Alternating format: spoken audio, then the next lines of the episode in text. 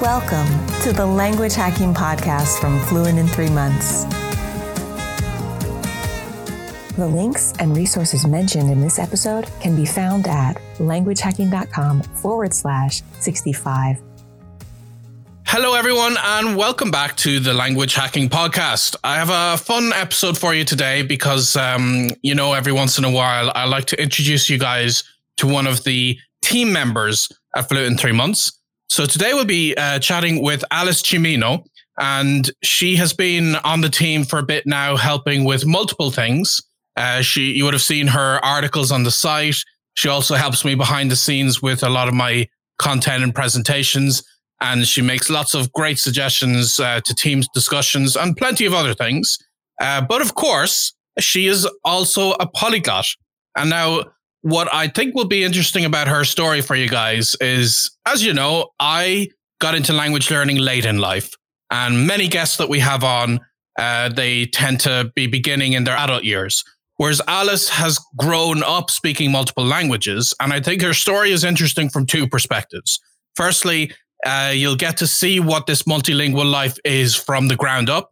And secondly, I think our parents had a good decision making process to help uh, grow her towards becoming a polyglot. And I know a lot of people listening are parents themselves and they'd be curious about how that is from the other perspective. So, um, uh, with that in mind, thank you very much. And it's great to have you here with us today, Alice. Uh, hi, everyone. It's great to be here, Benny. Um, I'm really happy to get to share my experience and hopefully help um, people and fellow language learners. Um, as Benny said, I'm Alice. Um, I was born, well, not ex- not born bilingual, but my parents are Italian and French, so I grew up being bilingual. I've got two siblings, um, and from the day we were born, basically, we communicated um, in both languages. Um, so Italian with our father and French with our mother. So this helped us um, be be familiar with both languages as we grew up. Um, so I was born in Italy. We moved to a French island, Guadeloupe, when I was three, and I stayed there until the age of thirteen. So I had a French academic. Uh, I was brought academically um, in French, and um, when I turned thirteen, so at that point I spoke fluent French and fluent Italian. Um, we moved with my family to the Dominican Republic uh, so it's a Hispanic country, and um, my sibling and I were enrolled in a bilingual Spanish and English uh, school without knowing anything beyond saying, Hi, my name is, and um, I like the color blue. Um, so that was fun. Um, thinking about it now, um, it was really hard at that moment because we were thrown into full immersion um, we learned Spanish before we had the chance to actually learn English. Uh, because obviously, with the Dominican Republic being a Hispanic country, um, there was more Spanish interaction. Um, but then we were homeschooled since um, I was 15, and we were homeschooled with an American homeschool program. So that's how we got better at English. Um, and after that, at the age of um, 19, I moved to the UK uh, to get enrolled in university here. And because I got to love English so much um, that it just it just made sense that I would live in a country where English is the main language.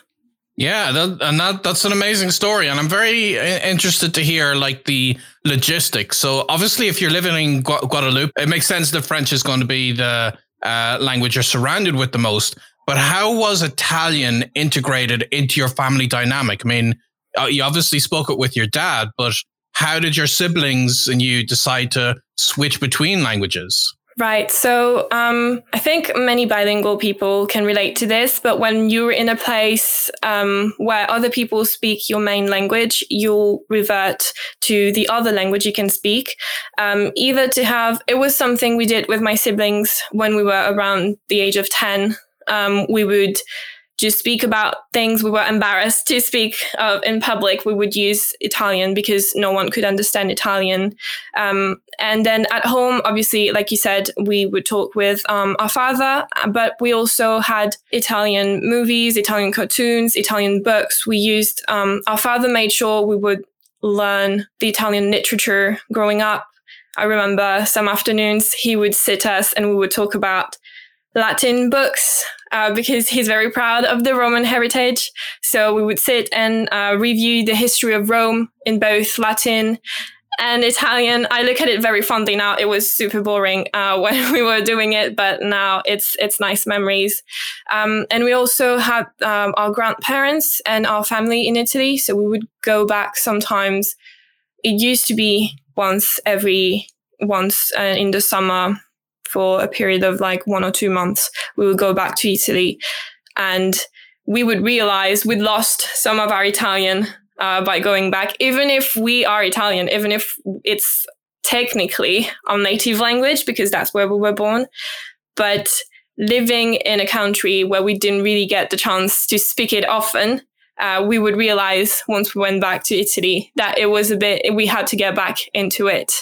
Um, so yeah, that's how, but a lot of reading and a lot of being exposed to the language at home, uh, basically. Okay, and I'm curious about your your parents' situation. Like, are they obviously they they would have to be able to speak one another's languages, but are they polyglots too? Um, they've been forced to. so um, my mother's half French, half Croatian. So she was already bilingual, and then she moved to the UK when she was 18. So she learned English as well. Uh, they met when she didn't speak Italian and he didn't speak anything but Italian. So um, it's a bit funny to think of how they bonded, but they were soulmates in another life or something because it, obviously it worked. Um, so they had to learn. Um, she moved to Italy to live with him and um, she had to learn. And she says the hardest thing for her was understanding the news on TV. But once she got to understand the news on TV, uh, she said she knew she was fluent in Italian. Um, it was she. Her approach was through full immersion as well, no study at all. Okay, and um, it must have been interesting growing up as a polyglot because I'm sure, uh, like even for me as an adult, I'll meet people and they're like, "Oh wow, that's so impressive."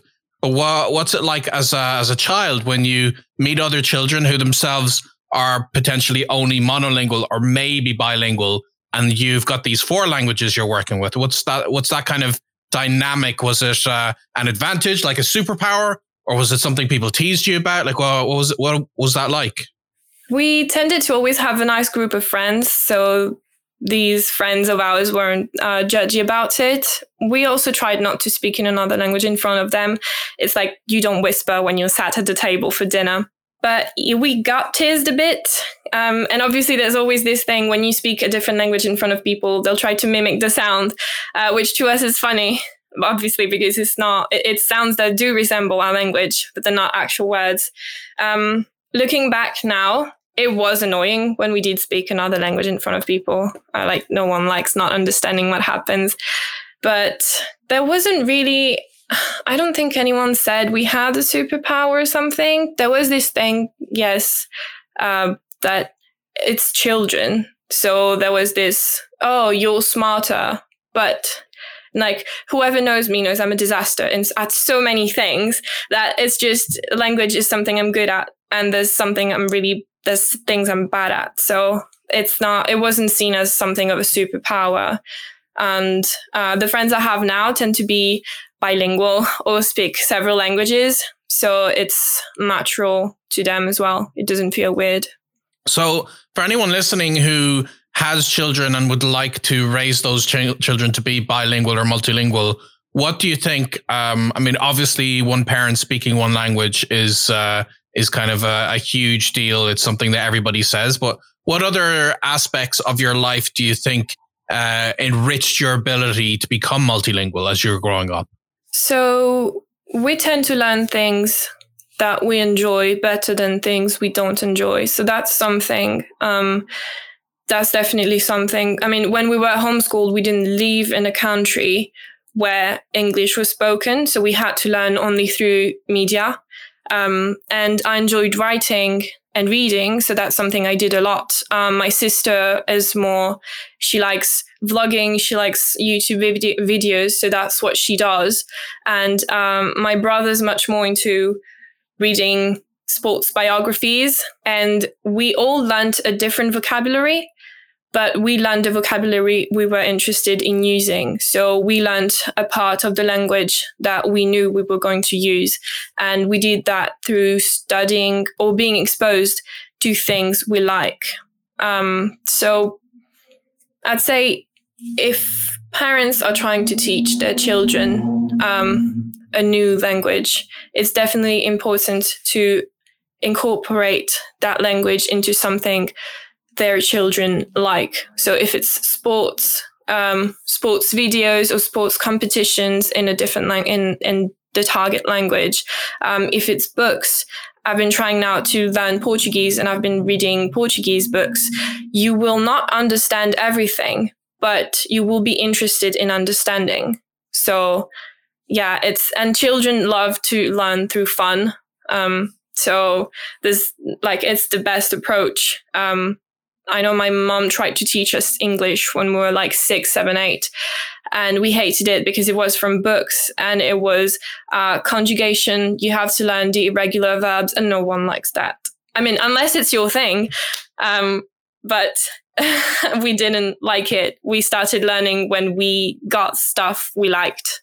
Absolutely. And you're also a teacher yourself. And what's your your particular style with uh, helping your students?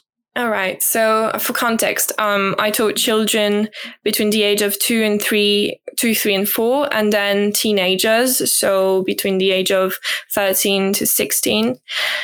Um, with the young children, it's important for them to be exposed to a language. So I would talk a lot to them. Um, I taught this little girl from Argentina. I taught her English and I would speak with her. I would tell her, uh, go get me something green, go get me something blue. And we would play this game every time she came. I saw her twice a week. Um, and through repetition, she got to use the vocabulary. She got to learn the vocabulary. Um, she was really shy at first. She couldn't utter a single word in English, and I was lucky if I got something in Spanish out of her. Uh, but eventually, the more we talked, and well, the more I talked to her, and the more she listened, the more she was forced to listen, she would end up saying, "Can I in Spanish? Puedo ir a beber?" And I would say, "Ah, you have to say it in English." And she'd say, "Drink," which was enough because it was more than she could say a few weeks um, before. So yeah, just exposing children to the same vocabulary when they're young like that worked for me. Um, and then when it came to teenagers, um, it was easy to have conversations with them when they got to talk about stuff they liked. So I had this young girl um, from Colombia. She liked fashion and she was going to move to France for a year abroad uh, at school. And we talked, obviously, we saw some grammar, we saw some conjugation, but only related to situations she'd want to find herself in. So she'd want to go shopping to the mall and she was going to get to France um, in the winter. So we talked about how to talk about shopping in, during the winter. And um, it made her want to learn. Yeah, absolutely. Like you said, get making that interest and making it relevant to the, their lives definitely makes a huge difference. So you've um, you've had the experience of your your life being kind of uh, taken up from the roots and moved to a completely different country multiple times now. The most recent being London. And as you said, you're an introvert. So like, how has uh, how have you tried to integrate yourself into this completely new world, and how have you begun making friends? Especially when you don't necessarily speak that language yet. When you've also, um, like, now, like for me, it's easy when I go to a country. I just walk up to people and talk. I, I don't have any fear about that. But like, how have you handled it? Um, badly at first, but we're all allowed mistakes. so, um, it got better the older I got. So I definitely handled London better than I did the Dominican Republic. Um, the most important things was letting go of that self consciousness that held uh, me back. So being not really so being born somewhere, moving somewhere else, and then growing up somewhere else and speaking different languages, um, it causes a bit of an identity crisis. You don't really feel like you belong somewhere. And when you move somewhere, you instantly, you automatically feel no one will relate to you. You won't relate to anyone. It's going to be really hard to find your place to feel like you belong. So that's something that in- held me back um, a lot and it made it really hard to get friends. But once you let go a bit of that self consciousness, it gets easier. So there was this obsession I had with my accent. I didn't want to stick out. I didn't want to have an accent because then everyone would be able to point at me and say, "Oh, she's a gringa. She's from outside. She's she's not from here." Um, and that made me very quiet. So then I was labeled as the quiet kid who was maybe not keen on meeting other people, who, I don't know, felt superior or something. I'm not saying this is what happened, but it's what could have happened. Yeah, so I should have tried to speak a lot more because even if even if I spoke, no one really made no one made fun of my accent or anything. It was all in my head. I, it was myself holding myself back. Um, it, you often say, I mean, people often say you're your greatest enemy. Um, but in London, it was easier to find people to connect with because we talked about different things. Um, so my focus wasn't on how well I spoke or how much I was like people, but how much we could find that we we shared, how much alike we were in other aspects that are not about identity. Might be just um, things we like or in this case most of my friends are from my university course. So finding a, sh- a common ground with people is really important yeah, and even like a place like London is one of the most multilingual cities in the world, and it's got so many other uh, foreigners, and that's that's been initially for me when I started traveling was connecting with other people who are also new to the country, who are also learning the language, and uh, there's a lot of things you can relate to at that level with those kind of people, isn't there? Yes, funnily enough, uh, I've met more Italian people here than I've met in my whole entire life, even in Italy. Um, it's it's surprising, but it's nice when you meet people who have the same experiences as you.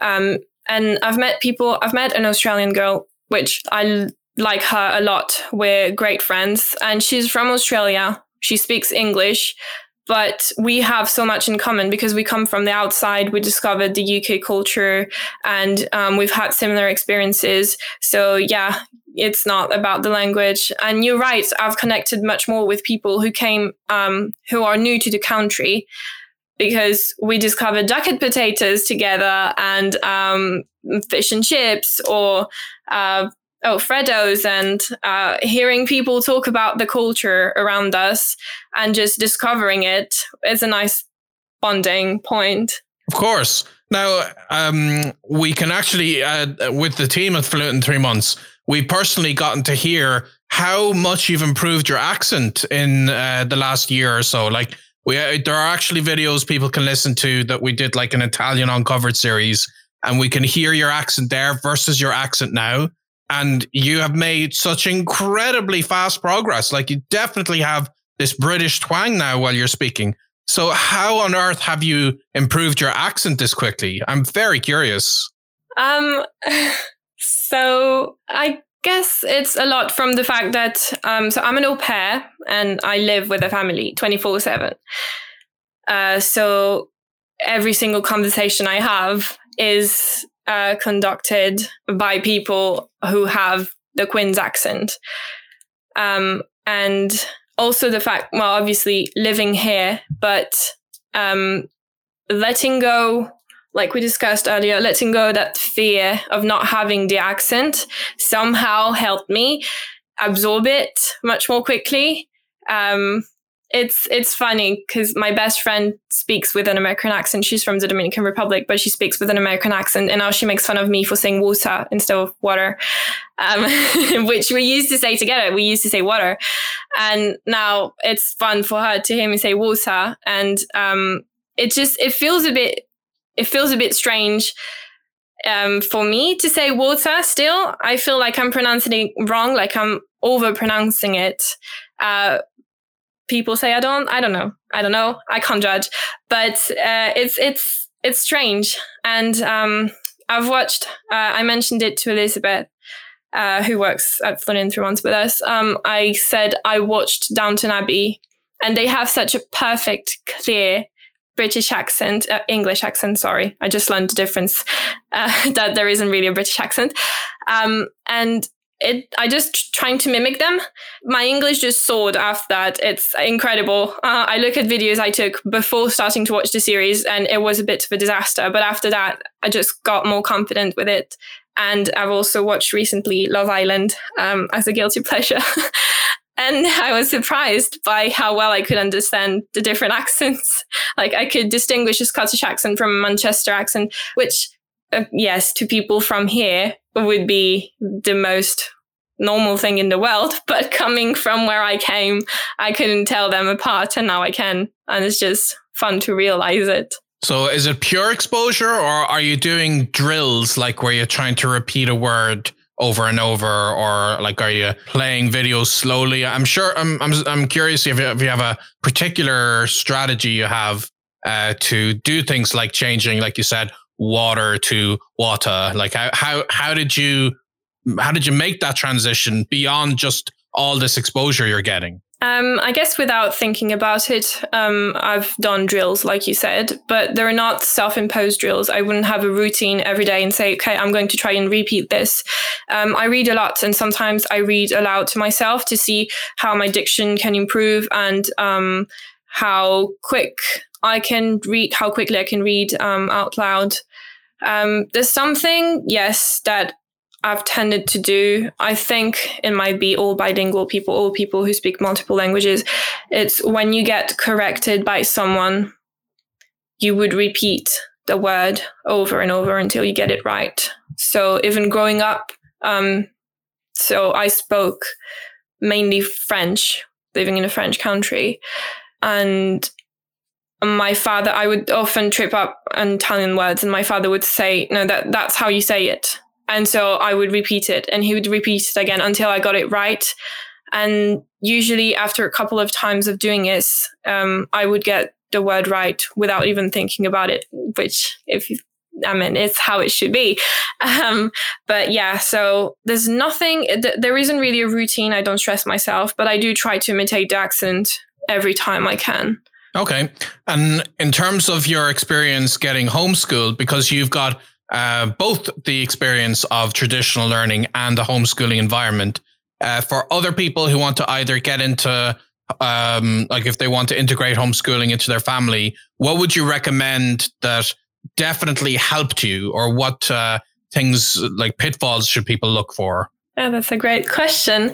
So the main thing about uh, homeschool is you have to go get the answer um, because often if you don't go get the answer, no one will give it to you. You don't have i mean in my experience we didn't my mother was our tutor and she had three homeschool kids so she took care of my sister uh, most of the time who's seven years younger than i am so she didn't really have time to devote to my brother and i um, when it came to actually be a teacher there all the time for us so if we needed an answer we had to go get it. And it's something that stuck with us in life. Every single time we need an answer, we, we go get it. So that's definitely something about homeschool. It's you, well, children will have to be somewhat independent, uh, but it's helped us so much.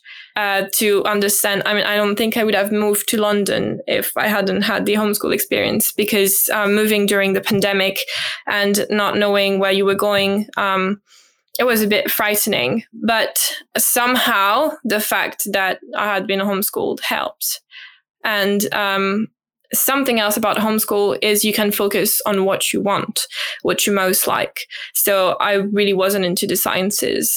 I did what I had to do to complete um, my diploma, but I focused more on literature um, or mathematics, which was better. So that's something else about homeschool. You can focus on what you really want to do. Uh, because I mean, how could a teacher help you develop, fully develop um, your interest in something when they have to do the same for say 20 plus 30 plus kids i mean it's not it wouldn't be fair on the teacher and so then that's a difference that's um, something you can get out of homeschool yeah, and as well as that, um, I think uh, you've you've you've got this um, kind of sixth sense now of, of, a radar of you can detect when someone else has been homeschooled. Isn't that right? Uh, yes. Can you tell us about that? um, there's this girl in my university uh, class. She was homeschooled, and um, I discovered that just uh, one semester in, so after six months. And I had had an inkling. Not, I, I couldn't say for sure. She's been homeschooled, but just by the way she was doing everything she did, so uh, never taking no for an answer in like in an academic way. So if she couldn't find a resource somewhere, she would resort to something else. Um, and she would always be very meticulous, very disciplined, and good at setting deadlines for herself. And yeah, I definitely thought, wow, if she wasn't homeschooled, I'd be really interested in knowing how how she dealt with her um, with her academic life. But yeah, turns out she was homeschooled. So no, like you said, it gives you that extra drive to to look for the answers yourself. So it's going to make you a lot more independent, uh, more likely for sure. And um, uh, one other thing about your um, as as you've said, you're you're more interested in literature, and you've made that a bigger theme in your life. And it was even a, a, theme like, as you said, your your father would give you kind of a bit of a historical context and give you things in Latin and such. So, um, like that's something that like becoming a writer is something that a lot of people can aspire to. But in your case, you're not only going in that direction. Like you've obviously written a bunch of articles for Fluent in Three Months. You've got your own Medium uh, page that you're writing articles for and but you're doing this in a language that is not not your native language so that's all that's a whole extra step beyond the intimidation of becoming a writer and putting your work out there so how has that path been for you um, it's like everything else. It was uh, obviously hard at first. It's a bit easier now, but there's still this um, will like you want to do everything perfectly. That's something else that came from homeschooling. You want to do things as perfectly as you can. Um, I know you're not a fan of perfectionism. I've tried to uh, let it go a bit because, yeah, it's it is an obstacle. Um, but back to the question. So when I started learning English properly, I was around 15. Um, my mother she knew that homeschool lets you focus on what you like the most. So she started looking for places um, or some social activities that I could do, um, liking because I liked reading and I liked writing. So um, I created a Tumblr account, and this is something I'm still a bit shy to talk about um, now. But I'd read the Harry Potter series. Um, there was a transition between when I was at school and when I was homeschooled, where I didn't really have friends around me at school. And so I got really into reading, and the Harry Potter books were the first books I ever read in English. I couldn't understand anything at first, but it's fine. I like the story, and I did learn. Um, I've got the word "reckon" from there, which was a bit weird in the US, like in American English, but it's useful here. Um, so, and I got onto Tumblr and I started writing fan fiction, uh, badly at first. And then I met other people and we would write together. So people whose native language was actually English. So I met other people whom I co-wrote with and people who um, better read my fics, so like a proofreader, and um, reading a lot of this fan fiction because it was mainly dialogue based um, allowed me to understand how dialogue works, how the contractions work, how what how you could form a sentence that would be um, a bit more organic, a bit more believable than what I used to say. Like I used to use big words in dialogue, which is not something you you tend to do. But because it wasn't my main language, um, I knew those words and I knew them from the dictionary, so I would use them because they were correct, uh, but maybe not natural to use in that context. Um, so I got a bit better. I mean, I got a lot better at writing in English um, during that phase. And then I decided I wanted to get a job when I was 17. And where we lived, it wasn't really possible to get a job in person. And what I saw I could do by working online was uh, writing, being a copywriter. And so I tried my hand at that. And getting someone to edit and proofread your work professionally is a huge help and um, yeah, that's something that's something I'm really grateful to Fluent in Three Months for as well because my writing has grown up a lot um, as I wrote for the blog. But yeah, it was definitely a period of growth and trial and error and repeating and never stopping, never stopping. I've never stopped writing and. There's these notebooks I have that I started when I was 15. They're all, I think I have four or five of them. They're all full of vocabulary and uh, sentences and idioms, phrases, and writing and rewriting for the spelling. Um, so yeah, that's just practice and um, never dropping it. Very interesting. Yeah. And um, in terms of like, obviously, you've got uh, a lot of life experience with these languages through your parents and through, uh, like you said, your Spanish and English. You, you had this kind of bilingual education in those languages when you're in the D- Dominican Republic.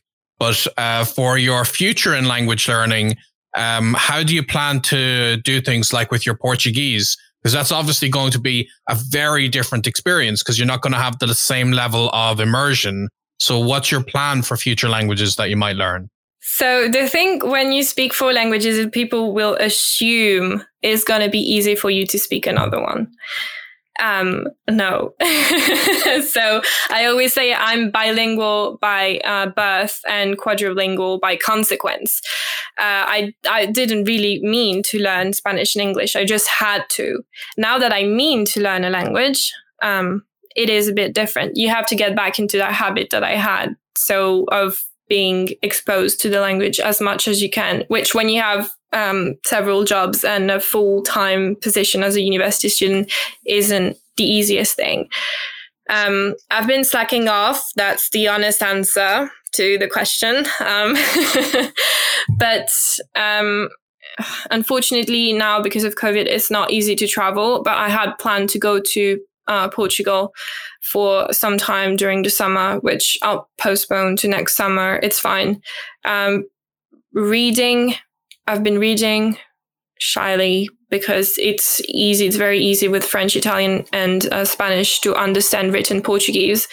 I'm conscious I'll have to speak at some point. Um, I listened to the podcast with um, Maria Ortega Garcia. She said she was an introvert and it was hard for her to speak at first, which, yes, hello, I can relate. We're in the same club. um, but I, I, I know I'll get to it. I just want to read a bit now and listen to music. Listening to music has been helpful. I'll can guess because I mean it's the same verses repeated over and over, usually in songs. So it's you get used to the melody and you end up understanding some bits. Um, I'll get to longer videos possibly soon. And then next summer, I'll travel and go actually speak somewhere. Excellent. I'm very curious to hear how that will go for sure. Yeah, me too. Yeah. And other than that, like potentially going and traveling somewhere next year, what are your long term plans, both with your writing and your language learning future? Um, um, so again because it's never been like something i intentionally wanted to do. Language loving language learning is more something i grew up feeling so it's not something i'm pursuing. So in terms of life and living with languages. I'd love after my university degree, I've said for some time now, I'd love to travel a lot, like spending a couple of months in a place. Um, at first, I'd like to do the countries uh, where technically I'm from, so France and Italy, just to connect a bit more to the culture since I haven't really been exposed to French and Italian culture. Um, as a native um, would usually be. Um, after that, I'd like to go to some countries uh, to learn a language. So first Portuguese, it might be a bit easier, and then um, my mother's half Croatian, and I just very recently realized that I'm as French as I am Croatian biologically. So it's a bit of a shame that I don't have any connections with Croatian. Um, I know Shannon speaks Croatian. Um, I'd love to be able to chat with her in Croatian. Um, so that's more of a dream than anything concrete for now, but it's definitely something I'm thinking about. Yeah. And then finally, as you as you know, we always ask our guests on the podcast, what is their definition of language hacking? So what's yours? Okay, I'll go back to this. Um, my definition of language hacking is uh, finding the way that will help you like the language the most. So um, you'll be quicker to learn something, as we've discussed, if you like it. So language hacking is uh, learning to love the language for me. Yeah, that's finding all the little things that will help you love the language. Absolutely. Yeah. And that, that sparks your curiosity to dive into it a lot more for sure. So that that's a great takeaway for people from the episode.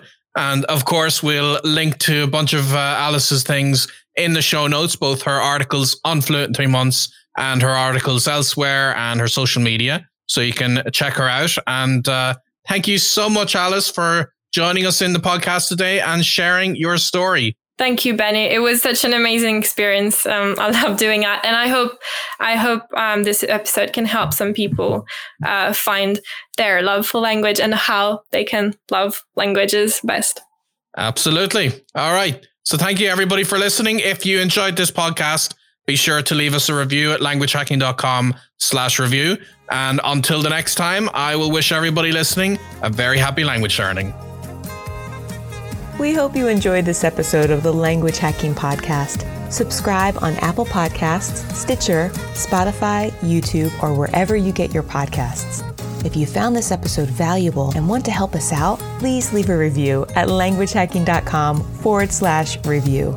The Language Hacking Podcast is presented by Benny Lewis and Shannon Kennedy and produced by David Sobel, with special thanks to the Fluent in Three Months team. The theme music was written and performed by Shannon Kennedy.